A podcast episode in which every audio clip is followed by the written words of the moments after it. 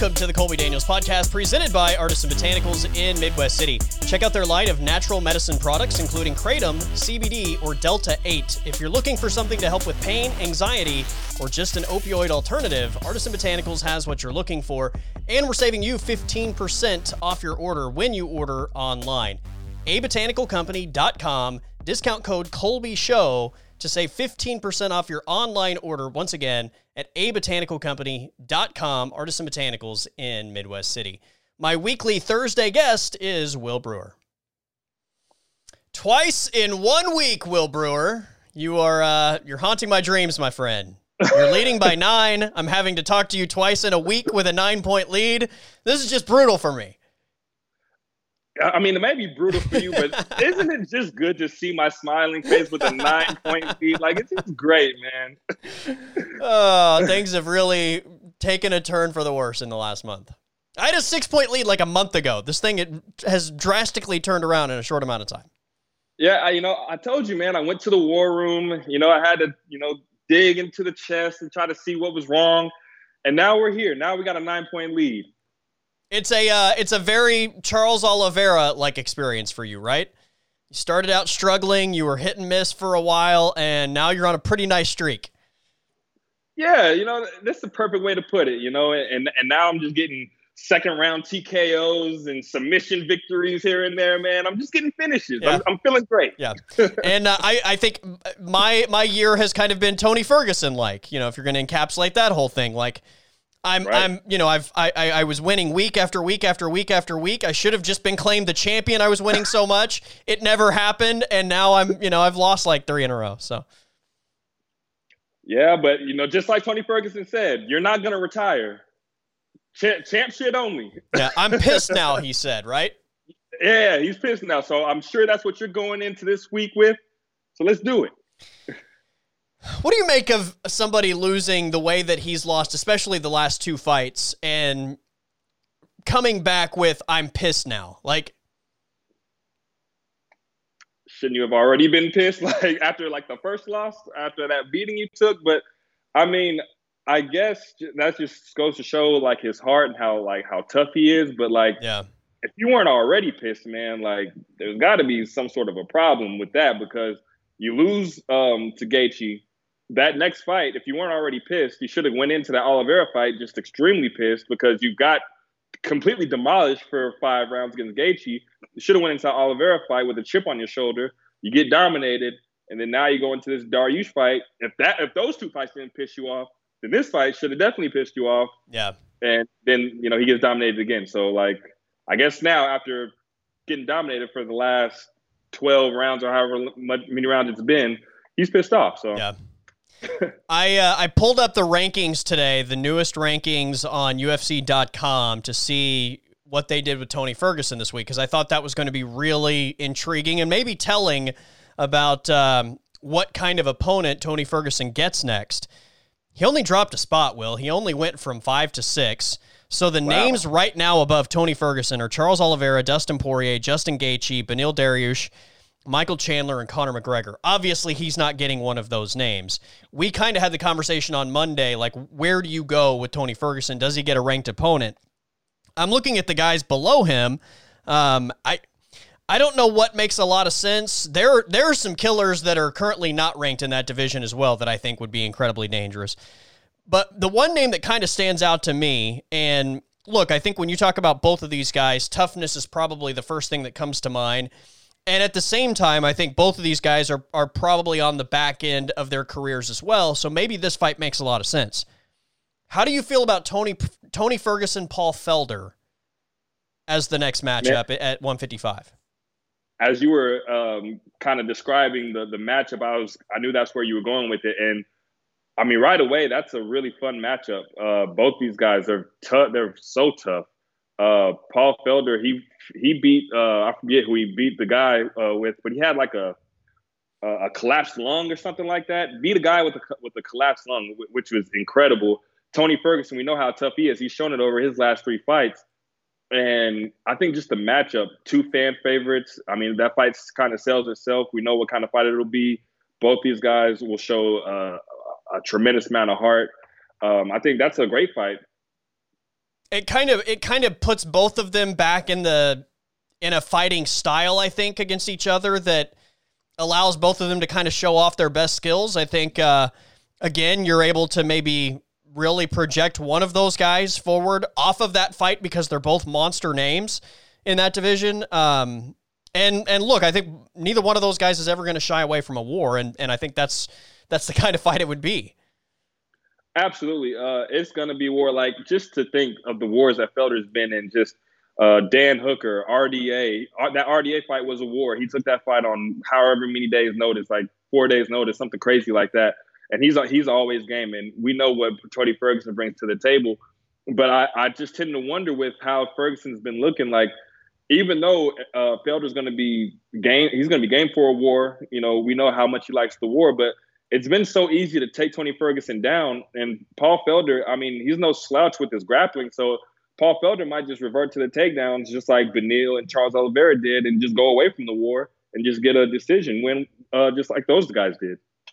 Yeah, it's it's certainly possible. Um, I don't know. I, I kind of I kind of feel like the the the place that both of those guys are at in their career, um, I kind of feel like they would be looking to not only to get a win, but to get some traction with a win. So I, I don't know. You could be right. I, I I I wouldn't rule that out, but I feel like uh, you know you you you take that fight maybe with the understanding like this is the kind of fight that uh, that everybody wants to see. I don't know. Um, if you don't go that route, like who do you give him? Who do you give him that you can guarantee it's not a, a takedown fe- fest? Because, like, here's the thing right now, that's not the fight that Tony Ferguson needs. Uh, you know, we've seen right. it twice. We've seen him completely dominated twice on the ground. And look, Benil Dariush isn't, isn't you know, one of the, the best grapplers in the division by any means. He's good, but, you know, he's not. Uh, he's not one of these guys that is, you know, the the how to on on the ground game. So I don't know what you do with him. I think it just depends on how far you want to uh, go down uh, for his next opponent. Um, I mean, Felder. I think Felder's what he's probably nine or ten right now, so that wouldn't nine. be too far yeah. off. So if Ferguson still wants to compete at the top ten with the best, I feel like that's the perfect fight for him. But you know, if he wants to uh, have a fight that kind of gets him back on track, I remember we talked about uh, Alex Hernandez. Uh, that would be a fun fight. Maybe even um, the Drew Dober Brad Riddell winner. Uh, that would be a fun fight. Both both of those guys will will stand and, and trade. So I feel like both of those um, guys are just so physical on the ground, though. I I think you're getting into the same problem that that we've seen from him in the last two fights. Yeah, true. Um, well, with with with that being how about said, Diego like? Maybe, well, I mean, I, I watched him uh, dominate Anthony Pettis on the ground, so yeah. it's like where yeah. Like all these guys at lightweight are kind of just like well rounded. That's why right. this division is so loaded. Like it's hard to like pick a really good stylistic matchup for Tony, uh, a guy who's just going to go out there and stand and trade with them. I mean, I guess maybe if uh, Nate Diaz loses, maybe um, you put those two guys in there because you know they're basically the same type of fighter. I mean, outside of that, I mean, yeah. I don't really know who's going to just stand and trade with them. Yeah, I don't know. It's it's an interesting conversation, and you know we talked about this on Monday. I, you got to just you got to feel horrible for the way that things went with Tony Ferguson as far as when he was at his peak and when he had those opportunities to potentially fight for the undisputed 155 belt and it just never came to fruition. Obviously, you know, he won an interim title at one point, but he never got that big stage. Uh, and then, you know, he didn't have to take the Gaethje fight, but he took it anyway. And you know, that was five rounds of just getting beat to a pulp, it felt like. Uh, and now it just doesn't feel like he's quite the same guy. So we'll see what happens. But uh, yeah, I don't, that, that, that division is just, there's not, there's no easy fights in any division, but that division is so deep, it's so loaded, and it's full of guys that can beat you in so many ways. I mean, full of just killers in in multiple ways. You know, it's not just one path type finishers. Right, like like we talk about the the one to fifteen, and like even the guys under fifteen, like they should be in the top fifteen, but they're just not because the division is so loaded. And all of these guys, like you said, they're so well rounded. There's they can beat you in so many different ways. And I mean, Tony's the same way. Like Tony can beat you with his stand up. He can beat you with his volume. He can beat you on the ground with his submissions. But people have just been really shown that hole in his game with his takedown defense. And I mean, before he was willing to go to that to to be taken down because he was so good on the ground. Like he would uh, cut you with his elbows and he would trap right. you in submissions. Like Kevin Lee's a great wrestler and he got Tony down pretty easily, but Tony made it so hard on him whenever he would get the fight to the ground that he ended up uh, caught in a triangle. So Tony's always been good with that, but now people there's he's fighting higher level. Like Beneil's good on the ground and he's got submissions. Charles yeah. Oliveira, he's got submissions as well. While Kevin Lee's just kind of going to take you down, try to ground and pound you. Uh, Tony, he's very active, and now he's right. running into guys who who do that uh, on the ground plus the submissions, and it's it's tougher for him with that. Well, what we've seen out of the last two guys on the ground, it's yes they have submissions, but at the same time they've really smothered him on the ground. So, you know, I think I think if you give Tony Ferguson some space on the ground to operate, and you try to ground and pound, and you're not just laying on top of him, and he has the ability to move, then I think you see a different version of the guy, but what we've seen is guys just lay on him and and be heavy on him, and that's kind of drained his gas t- tank, I think, to a degree. And um, it's it, he's just not responded in nearly the same way. Yeah, uh, I mean, and it's crazy to say because like for all these fights, all, that whole 12 fight win streak, like his cardio was one of the things that made him special. And you know, now we're seeing him get drained in these fights, and you wonder is it you know, is it because he's getting older, or is it because you know these guys are just that good on the ground? Uh, whatever the case is, it's just sad to see um, a guy who is just so close to getting that uh, undisputed title, a guy who really on paper is one of the greatest lightweights ever. Absolutely, but he just never became a UFC champion, never had a chance to fight for the undisputed title, even though he should have had it uh, however many times. Um, but you know the whole thing with Khabib, and you know it's just sad, man. Yeah, for sure. Speaking of 155, how do you feel about the Islam Makhachev matchup against Thiago Moises? Now we we were trying to book like how we thought the the lightweight you know matchups were going to go and everything, but we thought you know Islam won his last fight against Drew Dober pretty easily, and we thought for sure he's going to get a top ten guy or a top twelve guy. Nobody in the top 15 wanted any parts of this man so he's fighting an unranked guy. He's yeah. having to go backwards just to get a fight. Well, by the and, way, Thiago uh, Moises, I think, took this fight. So with every with them claiming now a champion and everybody moving up in the rankings, there was a vacancy in the top 15, and they slotted uh, Moises there. So as oh, of now, so, Thiago Moises now is number 15 at, at 155. Well, um, wow, that's maybe crazy. that's what it uh, took uh, to get to you know to get somebody to agree. Like, hey, we'll give you a ranking if you I'm kidding, yeah. obviously, but yeah. I mean, I mean, maybe so. I mean, you never know. I mean, Islam has been so dominant, and like we kind of know, like he comes from the same camp as Khabib. He's undefeated. Now, um, you know, we know Khabib's 29 and 0. We we kind of see the same type of traits in Islam. Yeah. So these guys who are wanting to keep their ranking in such a talent-rich, stacked division, they're not going to want to go against a guy like Islam, where the the risk of losing all of that is just so so great. Um, yeah, Moises looked good in his last fight with with Hernandez, but you know Islam is just like a, he's a different beast, man. Agreed. I mean, I, am I'm glad that Islam's gonna uh, get in the fight, but I mean, I would have liked to see him fight a, a top ten guy pretty soon. Uh, I mean, it's it's gonna be uh, unavoidable. Like these guys are gonna have to get in there with Islam, but for now, they're still like, ah, he hasn't done enough. But pretty soon, right. I mean, they're not gonna be able to avoid him. I, I think he's there, to be honest with you. Um, I, this one will probably be the punctuation mark on his rise.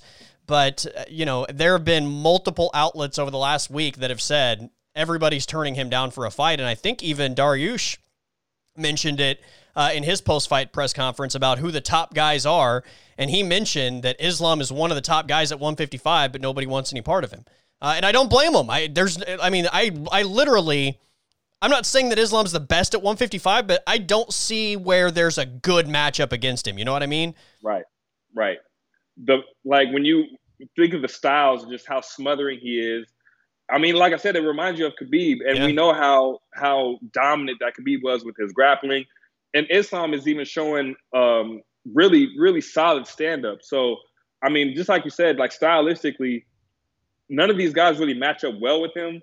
So when you're offered a guy like Islam versus a guy who's more stylistically yeah. uh, preferable for you, you're going to pick the other guy. You're not going to pick Islam where uh, where there's a disadvantage, a huge disadvantage in the grappling area. Right. Yeah. Uh, I love that division. Uh, we finally have a champion. Um, we talked about this a little bit on Monday, but I think the longer I I kind of chew on it, the the more I just I I absolutely believe the winner of Poirier McGregor will get the title shot next. Um, I definitely think the way to go with uh, with Gaethje is either Dariush or Michael Chandler. Um, once again, the great thing about Michael Chandler is you can do pretty much anything you want to do with him. You have so much versatility in matchmaking because he's only fought Dan Hooker and Charles Oliveira. So basically, the entire top ten is open to Michael Chandler. So I don't know. I kind of feel like they're gonna they're gonna try and and warp speed uh, Gaethje and maybe Dariush as a a an eliminator. They'll give you know Poirier McGregor winner the next opportunity, and Chandler's probably going to have to just take another matchup somewhere you know beyond that and win that to kind of like get back into the small circle. Man, look, the more that I think about a Gaethje and Michael Chandler matchup, the more like I love. I feel matchup. like that's. I love that matchup. Like that matchup should have been the matchup from the beginning, but like this, just the whole lightweight uh, title picture, like it was just tough to tr- just get two guys in there because there's so many deserving guys. Like we knew, like one person was going to get screwed, and it looked like it was going to be Gaethje. Yeah. Um, but that Gaethje Chandler matchup, just the violence that's going to be inflicted in that matchup, like there's just no other way to go. But then you bring Beneil into the picture, and you're just like, ah, yeah, Gaethje and Beneil Dariush, like that's like equally a, a amount of violence right there. Yeah. So, man, you can go you can go many ways with that. I mean, I still want to see Gaethje and Michael Chandler, but I wouldn't be mad at all if it was uh, Gaethje and Beneil Dariush. I, I think as far as making the best fight, Chandler Gaethje would be the one I would want to see, but in terms of trying to play the chess game with the entire division and, and make the thing work, to me, it just makes more sense to maybe pull Chandler out of that top group for the moment. Give him, I mean, because again, you just, he's going to get back there. I, we all agree that Michael Chandler's one of the best 155ers there is. There's just not, you know, and he just fought for the belt. There's too many de- deserving guys that you kind of have to go through before you can give it to Michael Chandler again. I was asked today, actually, uh, by a friend of mine how I would feel about a Charles Oliveira Michael Chandler rematch. Dude, I would love the fight. Like that was for as long as that thing lasted, that was as entertaining as any fight we've seen recently. I would love to watch it again. But like once again when you consider what that division is and all these other guys that are sitting around waiting on, you know, how this thing's going to play out, like you can't tell me that that there is a single person at 155 that deserves a title shot over Dustin Poirier. And especially if Poirier beats McGregor again. McGregor's the biggest sports name in the world. I don't know if you saw the Forbes list, but McGregor made more money last year than any athlete on planet Earth. So if McGregor wins, of course he's going to headline a 155 title fight. Like it, it just uh, you're not gonna you're not gonna sideline Conor McGregor and what he brings for the sport from a, a, a, eyeball standpoint. And then you have Justin Gaethje, who only isn't in this situation because he lost to the guy in the his in in Khabib in his final title fight. Like you just can't make the point to me that you could put Michael Chandler in front of those guys in the line when he just had his opportunity and the guy has two fights in the UFC. Like, I would love to see the fight, but there's no way you can realistically make that argument. Right, man. Like, Michael Chandler, um, while what he did, like saying yes to everything, that's that's why he got the title fight. Like, he had a great debut against Dan Hooker. Uh, everything went perfect for him. Uh, but he said yes to everything that Dana White asked of him. Uh, can you be the backup fighter? Will you fight this guy on this day? Will you fight this guy on that day? He said yes to everything and that and that paid off for him, and he and that got him the title shot.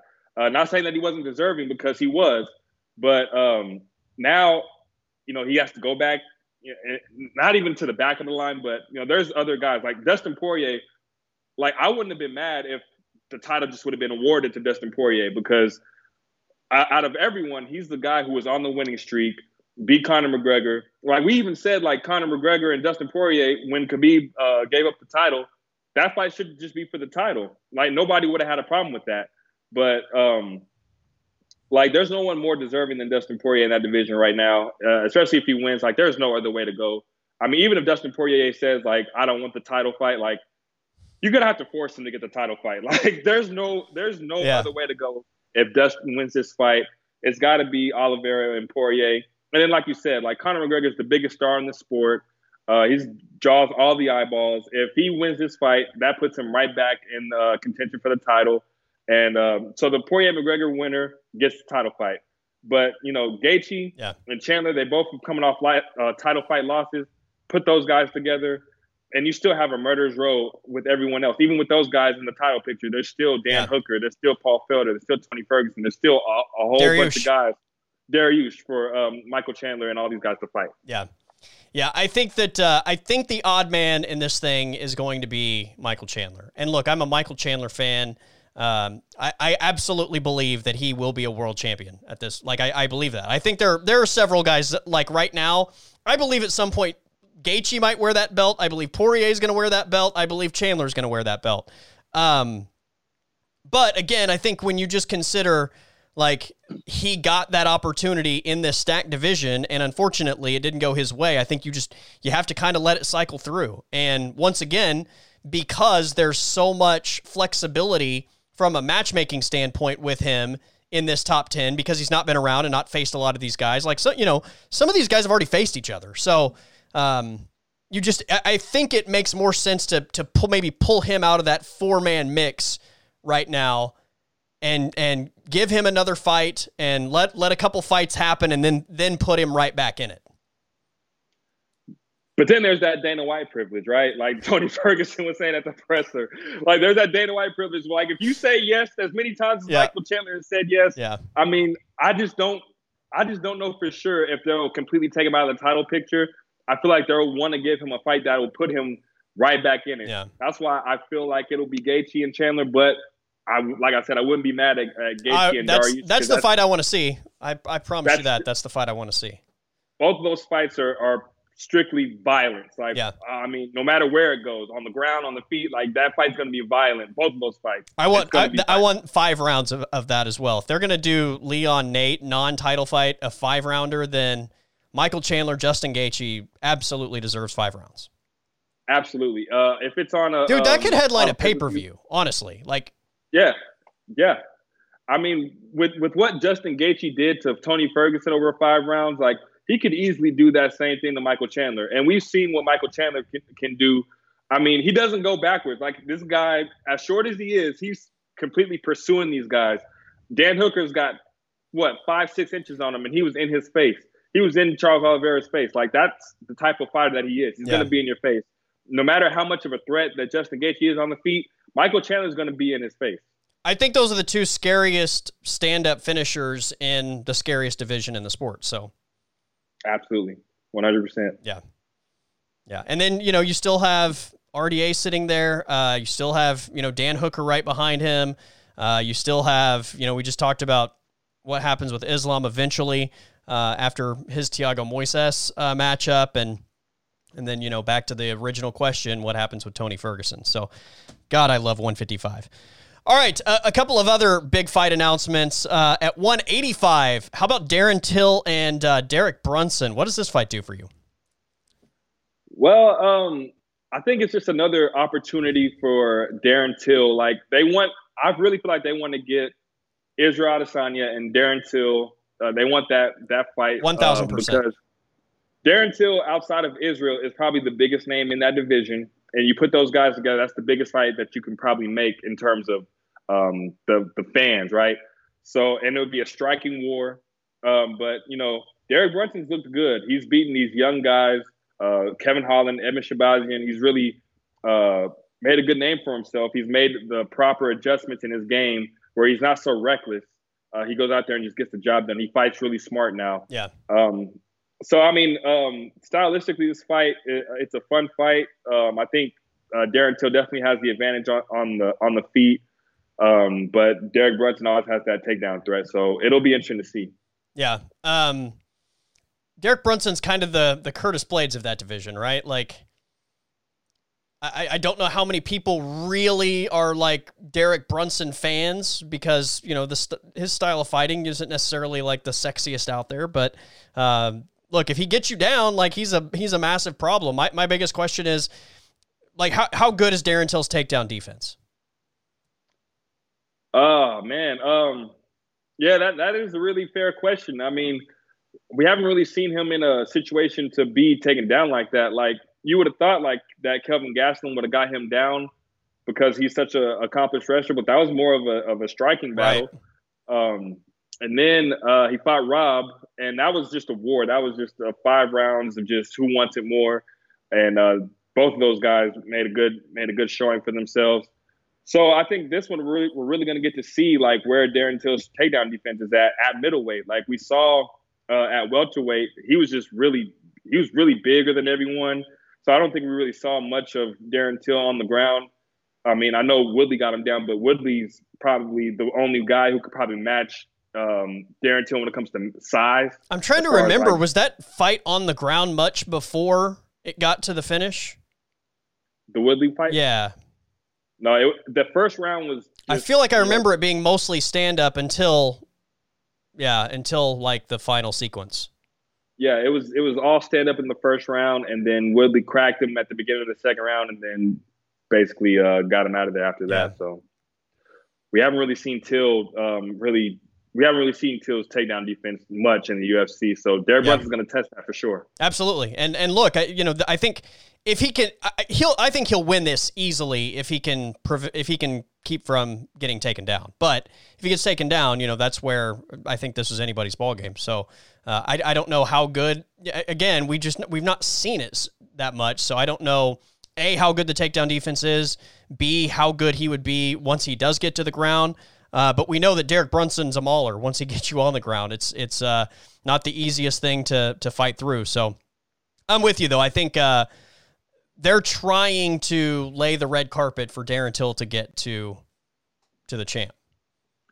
Right. It's, it's kind of like the Conor McGregor factor, right? Like he's such a yeah. Conor's such a big star. He gets one win, he's uh, going to fight for the title. It's the same thing with Till here. They see um, what type of matchup that they could have with Israel and Darren Till. They could put that in Australia. They could put that in, in England. You know, when the when uh, the world opens up um, and everything. So they see that type of um, star power that Darren Till has, and so if he gets a win, a big win like this against a top five guy, they're just going to have him wait for the for the championship for sure. Yeah. The other big fight at 185 that was announced last week was Paulo Costa Jared Cannonier. I I love this matchup. Yeah, man, this fight uh, this fight is a really fun fight. Paulo Costa is coming off of that that bit that bad knockout against Izzy, Izzy and Jared Cannonier is coming off that fight with Robert Whitaker. I mean, both of these guys have something to prove. They're both still right there at the top of the division. Uh, one win for, for them could put them right back in title contention. But, um, you know, I'm not sure, you know, Rob is next for the title shot after right. after Tori and uh, Adesanya fight. Rob's next. And then if Darren Till wins, he's probably going to get a title shot. I feel like with this fight, this is going to be the winner of this fight. They're going to have to fight another one. Like Absolutely. these two guys, yeah. these two guys are going to be the ones like at 155. Who's that guy that's going to get royally screwed? Not to say that they're that they're being screwed, but the winner of this fight for sure is going to have to find another one. I almost feel like because we already know that uh, Whitaker's next, so you you've got Izzy Vettori, which is next month's pay per view, uh, and then after that it's Robert Whitaker. I think even even if Darren Till wins, I think he may be another fight away from potentially getting that opportunity. So I almost wonder if it's Darren Till versus if Darren Till win, maybe it's Brunson Till winner versus Costa Cannonier winner. That makes a lot of sense because I I do think these fights like what like a week or two weeks apart. So like um, they're both just in line with each other. Yeah. Um, while the, the UFC would really want to give Darren Till that title shot with Robert Whitaker waiting in the wings, like you can't give Till a title shot over Robert Whitaker, right? Because he's very, very deserving. So, um, yeah, if Darren Till wins and uh, the winner of this of uh, um, Costa and Cannonier, that's that's perfect. I think Till versus either one of those guys would be a fun matchup. Honestly, The, the oh, Till yeah. Cannonier matchup, I mean, at that point, if they both win, they would both have three total fights at 185, right? Cannonier came down, Till came up. Right now, they're both one and one in that division overall. Uh, so you know that would both of them winning would put them both at two and one in the division. I think that would make a ton of sense. And then, I mean, I think when you just think of Paulo Costa and the stand-up wars that he's been in, and how just technically gifted Darren Till is from a stand-up, you know, it, it I, that stylistically makes, I mean, all the sense in the world as far as just being a fun fight. Yeah, both of those fights. Like we know, even though Darren Till is such a star he brings it on fight night. Uh, he will be in these guys' face pursuing them. Uh, and then Paulo Costa the same way. Jared Cannonier's the same way. Um, and then even if Brunson wins, um, it's still a fun fight. There's still there's going to be more um, skills that's going to be added in with Brunson's takedown. We're going to see like no one's really trying to take down Paulo Costa like that, and uh, Cannonier hasn't really been tested on the ground when it comes to uh, 185 yet. Um, like Jared Cannonier used to be a heavyweight. Paulo Costa looks like a heavyweight. So, right. so not many guys really want to test them uh, when it comes to the grappling. Uh, but Derek Brunson for sure would bring that challenge to them. Yeah. Um, are you are you prepared to not have a fight card next weekend? Um, man, to be honest with you, I didn't even know that we were. Memo- have we have Memorial Day off in the UFC, so it's uh, look, okay. it, we we've been so spoiled over the last like year and a half, basically, uh, or however long it's been, um, with like literally fight card every single week, and maybe here or there, you know, they've taken a week off, but I mean, they've delivered in such a big way. Uh, but yeah, no, no, uh, no UFC card next weekend for Memorial Day weekend, and then they'll return with the uh, Rozenstruik Sakai main event card on June fifth. Well, one, I didn't know that Rozenstruik and Sakai were fighting, and for that to be a main event, whew, UFC, what are we doing? But I guess I guess I'm gonna really want to see that fight after this uh, week off because I'm just gonna be missing the fights. But that's that's you know, probably like, the perfect place to put it, right? You have right. you have all of your fans like fiending for a fight card after not having it for a weekend, and then you don't you, you're you're not gonna complain about what you're getting. Exactly, absolutely. But like I always say, uh, when they have these breaks, um, like the UFC deserves it. Putting on these uh, these fights every week, uh, the, the, production, uh, Dana White and all his team, you know, they deserve some time. You know, enjoy Memorial Day with your families. Um, you know, us fans, we're spoiled. We have stuff to talk about and cover every week.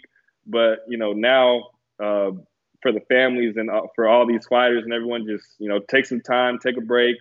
But you know, and then they they're going to come back at, in June with the with that big pay per view and uh, yeah. a bunch of good fights. So they deserve it, man. It's it's the curse and blessing of this sport, right? You don't you don't really have an off season, but like at the same time, you know, because timing plays such an important role in some of these like divisions and and the matchups that you can you can put out there, you know, that can be the frustrating part of the sport, but you know, you like when football season ends, you don't get it for six months. Uh, whereas, you know, with this, you never have a break like that. Like it's, you know, you're you're always trucking forward, and especially over the last year, it, it's just seemingly every single weekend. I mean, there was a point last year, Will, where we were getting those Wednesday night fights, right? Right. So it was like Saturday yeah. night, Wednesday, Saturday night. You're just like, yeah, bring it all, bring yeah. it all to me. I'm I'm loving every minute of it. Like, three fight I cards remember- in an eight day like stretch. Right. Like I remember like at the beginning of the pandemic, I was so excited. I mean, of course, that first fight card with uh, Gaethje and Ferguson, that yeah. that one was what it was. But I was equally as excited to see Walt Harris and Alistair Overeem on that Wednesday card. Yeah. Like, that, I mean, I was equally as excited to see that one than I was at for UFC 249. I was equally excited to see Glover Teixeira and Anthony Smith. Absolutely. So like you were talking about the the NFL's offseason, like, bro, could you imagine if the UFC had an oh. offseason? could you imagine if if the UFC ended on um, Memorial Day and didn't come back until September, Labor Day, after Labor Day or something like that? Like that would be incredibly insane. Um, yeah. I couldn't even imagine. I don't know what I'd do if there was no fights. Like it would be tough. Like I remember the whole break in between the Max Holloway and Calvin Kattar fight. Remember there was like a three week yeah. Uh, Lowell. Yeah. So man, it was crazy. And then I was so excited for Max and Calvin Kattar. I was just like, yeah, yeah. We had that massive card, like I think it was like right before Christmas, uh, that ended up being headlined by. Um, because it was that was supposed to be the Leon Edwards Khamzat Chimaev main event that got oh, canceled, so that, and I, I was uh, it Geoff Neal, Stephen Thompson.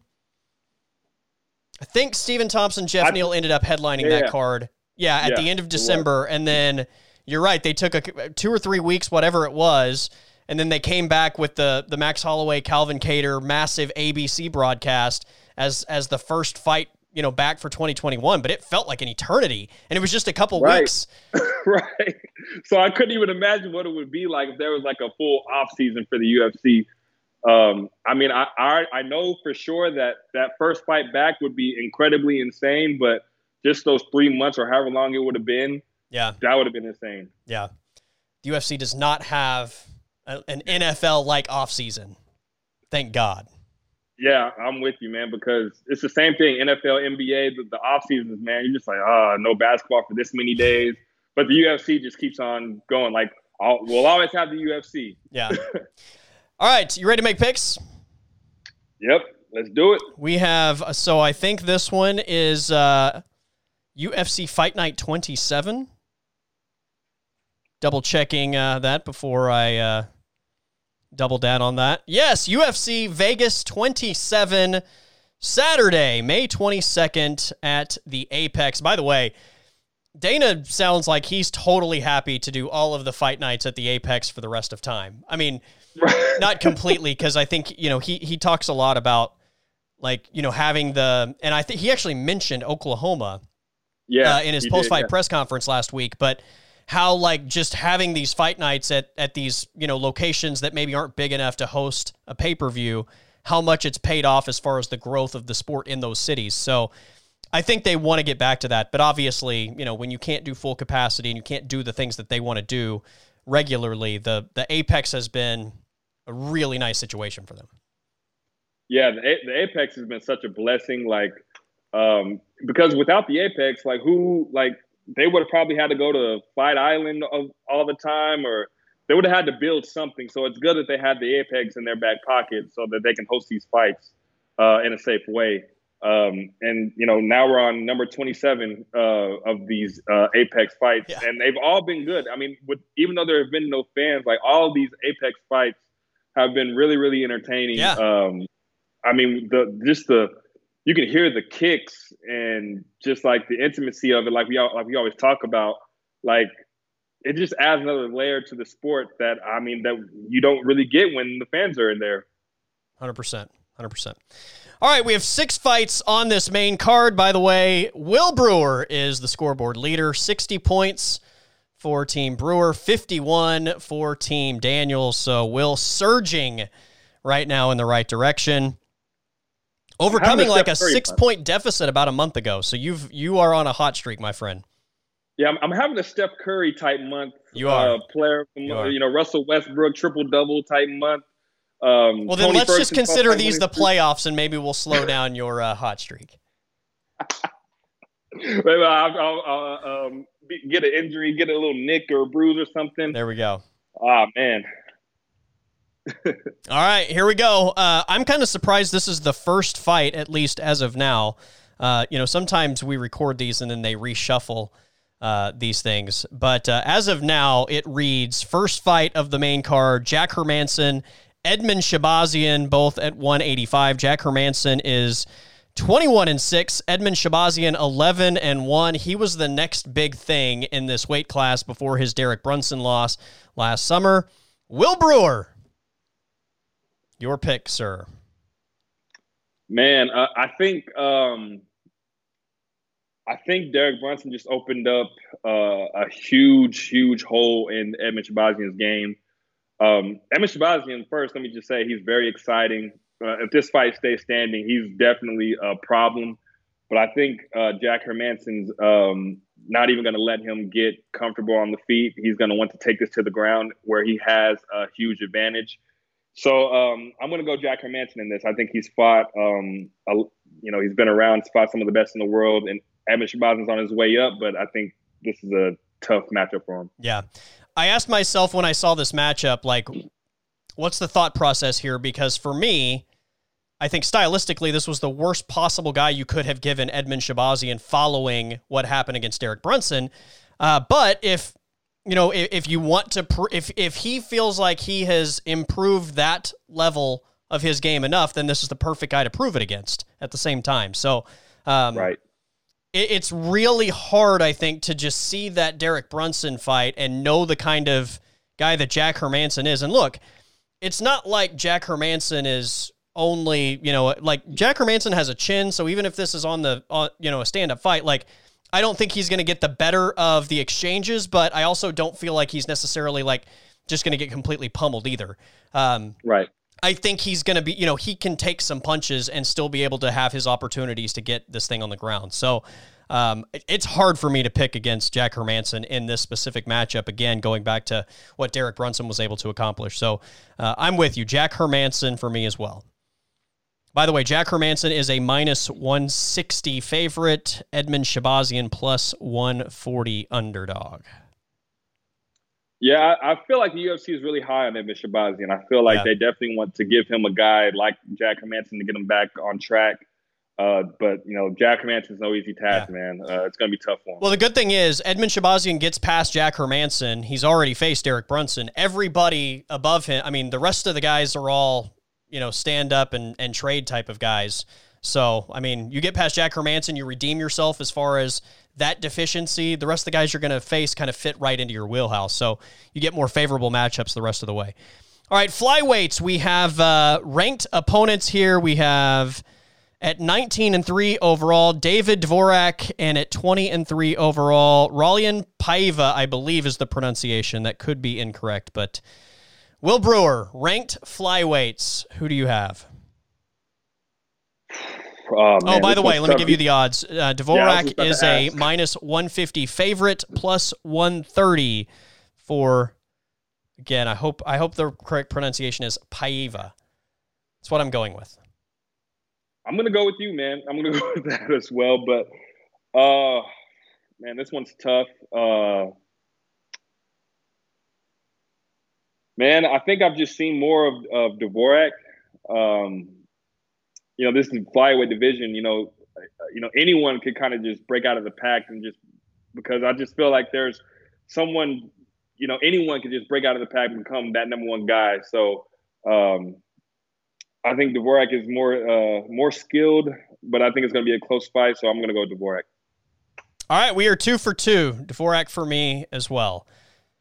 Third fight on the main card Saturday night. We go to uh, women's featherweight. We have Felicia Spencer, eight and two overall. Her last fight was the Amanda Nunes loss for the title. She is facing Norma Dumont, five and one overall. Our odds minus three fifty for Felicia Spencer, plus two eighty five for the underdog. You know, um, most of the time when when the UFC brings in these these featherweights to fight, um, like they'll bring in a featherweight to fight Felicia Spencer, they'll bring in a featherweight to fight uh, Megan Anderson. Um, they're not really that. I'm not gonna say they're not really that good, but they're just so green most of the time. Like Norma Dumont, like she's only fought six professional fights, uh, so she's got a lot to learn.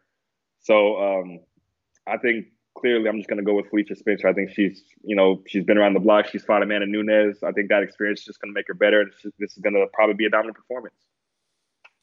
Three for three, Felicia Spencer for me as well. And again, I, you know, it's it's not like she has a ton of experience either. Um, I, I, I do think she's you know one of those fighters that still has, you know, a, a lot of, of room to grow in the sport. But she's fought the best of the best, and I, I don't think you're going to come out on the other side of that worse. So I think we're going to see a better version of Felicia Spencer because what she experienced against Amanda Nunes. Um, I'm with you, Felicia Spencer for me also. All right, we have heavyweights. Justin Tafa and Jared Vanderaa. Justin Tafa is four and two overall. Jared Vanderaa eleven and five overall as far as the odds go. The odds makers say that uh, Justin Tafa is minus 205, Vanderaa plus 175. Oh, man. Uh, this one, I, I remember watching Justin Tafa in his last one, and he lost. Um, Jared Vanderaa, I'm trying to remember when what his last fight was. He was uh, on uh, he was on Contender Series last year, and then he had uh, Sergey Spivak um, a couple months ago in February. Okay. Okay, yeah, okay, I remember him now. Uh, I think that was a really good uh, performance for uh, Sergey. Um, yeah, man, I think um, I'll I'll roll with Justin Tafa in this one. Uh, heavyweight fireworks, probably. You know, I, am not for sure, but um, I definitely feel like Justin Tafa brings it every every time he fights. This might be a dominant performance, or he might get knocked out. You know, you, you never know. But anything can happen in the heavyweight division. But I'm gonna go with Tafa. All right. Um, I was gonna I was gonna go Tafa as well, but I pr- I feel pretty solid about what I'm gonna do in these final two fights. So it's not gonna be a situation where I'm just gonna go opposite you for the sake of going opposite you. Like I know what I'm doing regardless of what you do. So, just for the sake of at least having one of these on the card where we're on the opposite side of things, again, I was going to pick Tafa, but I'll take Jared Vanderaa for the sake of at least having one fight for sure. Maybe, maybe depending on what you pick, we'll, we'll be on the opposite side of things. But I my, my next two picks are set in stone. I know who I'm going with. So, Jared Vanderaa in this heavyweight matchup for me. Maybe I'll be down by 10 points next week. All right, our co main event is uh, this is an exciting fight as well, and this might have championship uh, potential here for uh, for both of these fighters. Honestly, especially Carla Esparza, considering the history with Rose. But uh, the co-main event is Yan Xiaonan, 13 and one overall. Carla Esparza, 17 and six overall. Our odds will are plus 160 for Carla Esparza, minus 185 for Xiaonan. Look, um, Carla Esparza, she does a really good job of making this fight, or making the fights dirty. She kind of reminds me a little bit of Neil Magny. Um, she just like it's a, it's just like an ugly fight when she's in it. Um, but you know she's really really short, so she has to kind of do what she what she does. Um, just make the fight ugly and just try to see what happens. But um, a lot of her fights, especially recently, they've gone to decision, and she's on a winning streak. But I feel like some of those fights she lost. Uh, Did you have her beating Marina Rodriguez? I don't remember because that uh, was a split decision win last yeah, um, I, last July. I remember that one. Uh, I don't remember if I had. I think I was cool either way it went. I think that fight was really close. Like she's she's known to have really close fights uh, with some of the best. Like um, she hasn't been finished in a while. I think you know the last person to finish her was like maybe like Joanna many many many uh, fights ago when Joanna became champion. But um, in this one, uh, I just feel like Yan is on a is on another level at this point. If Carla can't get this fight to the ground, um, I just think she's going to get completely outclassed on the feet. Uh, but I will say Carla's gotten a lot better since she first started in the UFC uh, on her feet. But I just think Yan's on a, on another level. Yeah. So um, I'm gonna go Yan in this one. I feel like this may sound like a diss, but I feel like a good word to describe Carla Esparza is scrappy. Yeah, like yeah, I, for sure. when I say that, I almost feel like like that sounds somewhat disrespectful, and I don't mean it to be that way. But like I, I just that's just kind of the kind of fighter I feel like she is. So um, I'm with uh, Xiaonan as well. I think uh, she's just a, a, another level. She's undefeated in the UFC, six and zero oh overall. So uh, I think, uh, yeah, we're gonna have I, we're gonna have some really interesting matchmaking going on uh, at 115 for the women, and uh, I don't know. I don't think it's a done deal that the winner of this is necessarily next for the title. I think if it's Carla Esparza, maybe that you you can make the case because of the history with Rose, but. Uh, otherwise, we may be looking at a, a 115 rematch. All right, our main event, uh, and this is another one of the best divisions in the sport. Bantamweight 135. We have Rob Font, 18 and 4 overall against Cody No Love Garbrandt, former 135 champion, 12 and 3 overall. Rob Font is surprising to me. Rob Font's the favorite here, Will, minus 125. Cody Garbrandt plus 105. I kind of thought Garbrandt might be the favorite in this. Bovada actually has them. Uh, I always go by Odd Shark. Uh, Bovada currently has them both at minus 110. So uh, it, another another sports line has uh, them both at minus 115. So there you go. Yeah, I feel like this fight's more of a of a pick'em than uh, either one being over the other. Um, Rob Font has looked really good. Like uh, I remember picking Marlon Moraes uh, in his in their last fight. I picked Marlon Moraes and I was pretty confident about it uh, because I just thought Marlon Moraes was just vicious. But Rob Font proved that he can be just as vicious as as anyone in that division. Um, I mean, and for Cody Garbrandt, he had that three fight skid.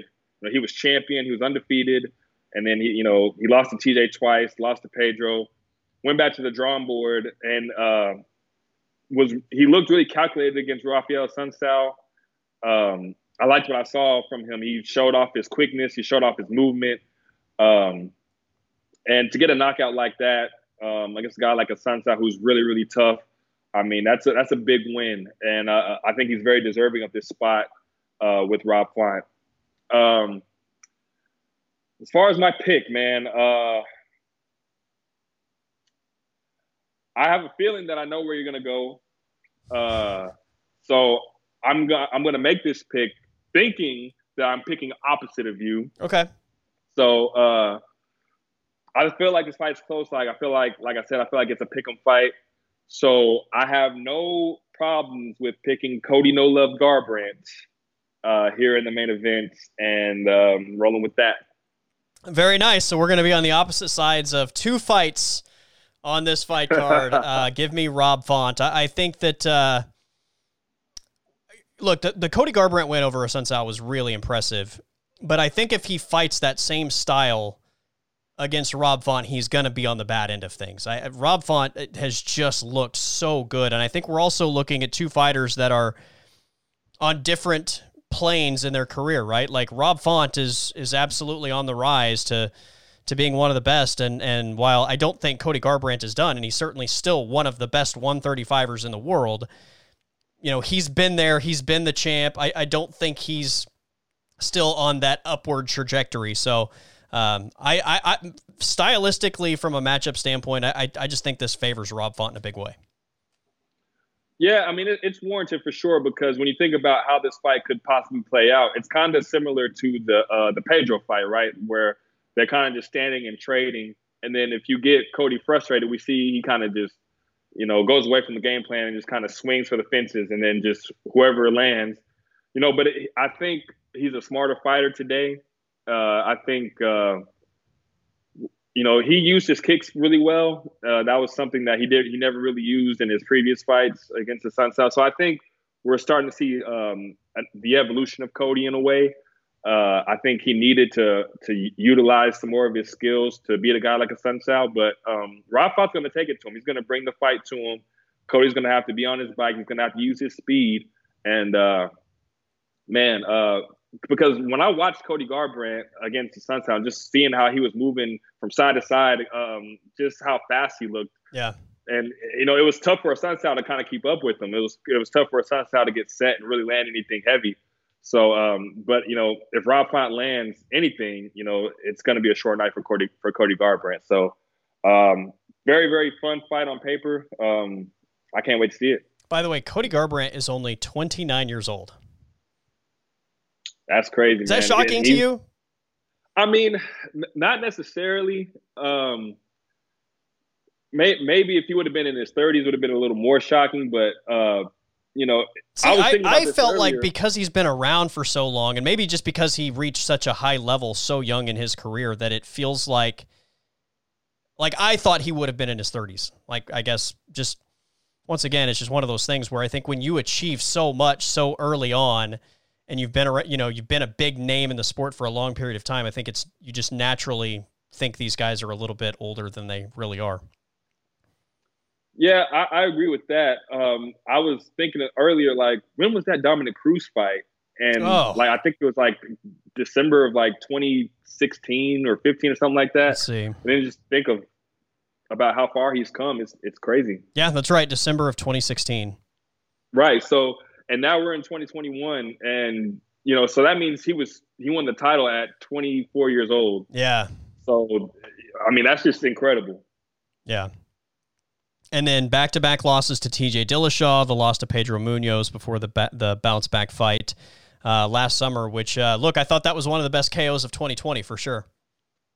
Yeah, I mean, we there was a lot of solid KOs. I mean, but just the kind of no look, kind of just uh, get that full sense of security, like he's not really going to throw anything, and just how fast it came up. The right. It was hook. like the it was like like a video game like load punch where you like right. spring like uh, like I, I don't know like almost like a superhero punch if you will like all of a sudden like he just kind of like digs down and gets like this superpower and then explodes yeah. and hits and and I think if I remember right it was like right at the end of the round as well like within the final 10 seconds so like I think on top of it just being like the way that he threw it and the timing of it was just like whoa yeah that that's how you re- reintroduce yourself to the division Absolutely. And, like after a three fight skid like that that's like best case scenario Yeah. for you to get a knockout like that. And like you like you said like he kind of just pulled it all the way down from from his hips really turned into it and uh man just Yeah. the force of it. I mean Assunção had no chance after that.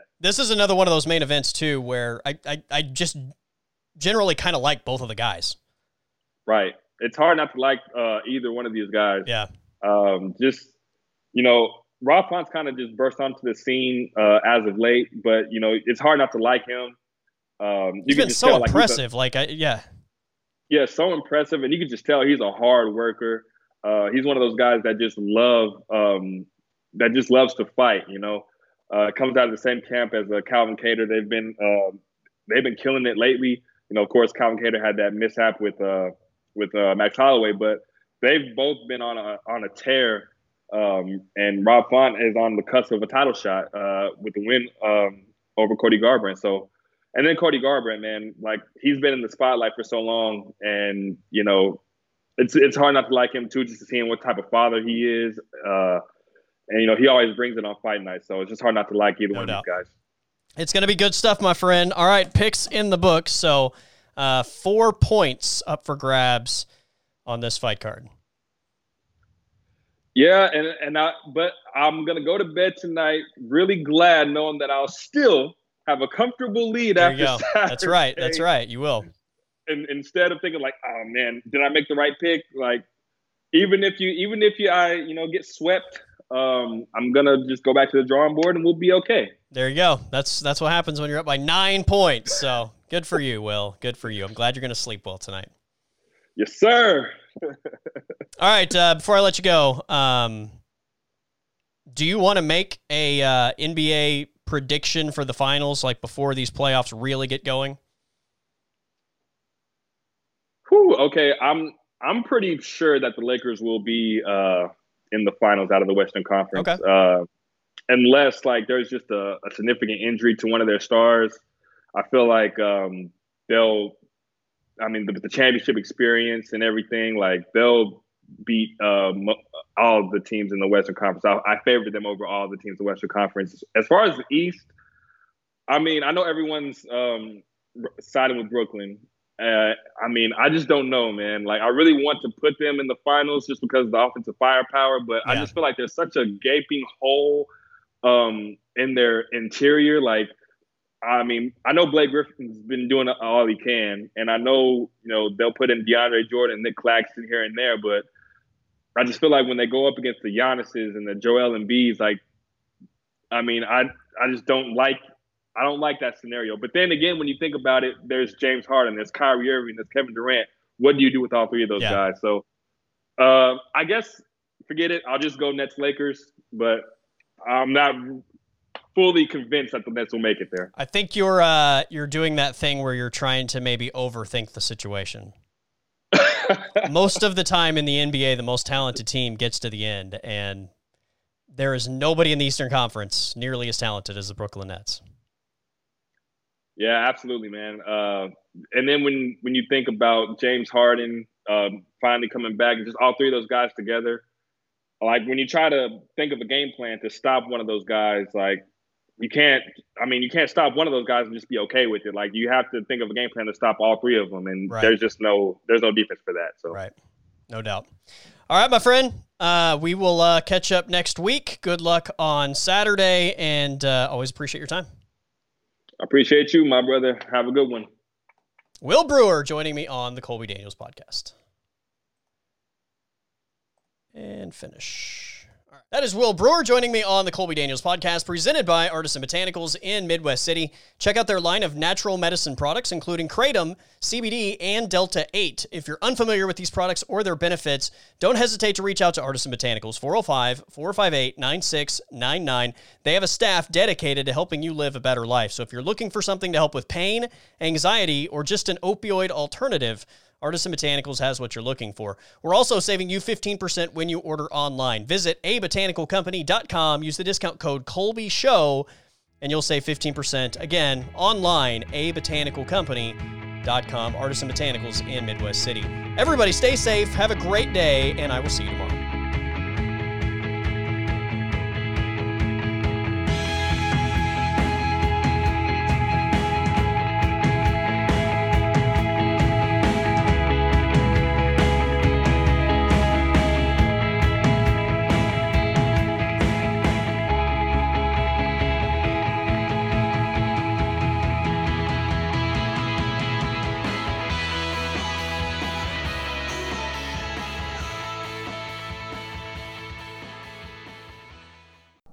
Podcast is over.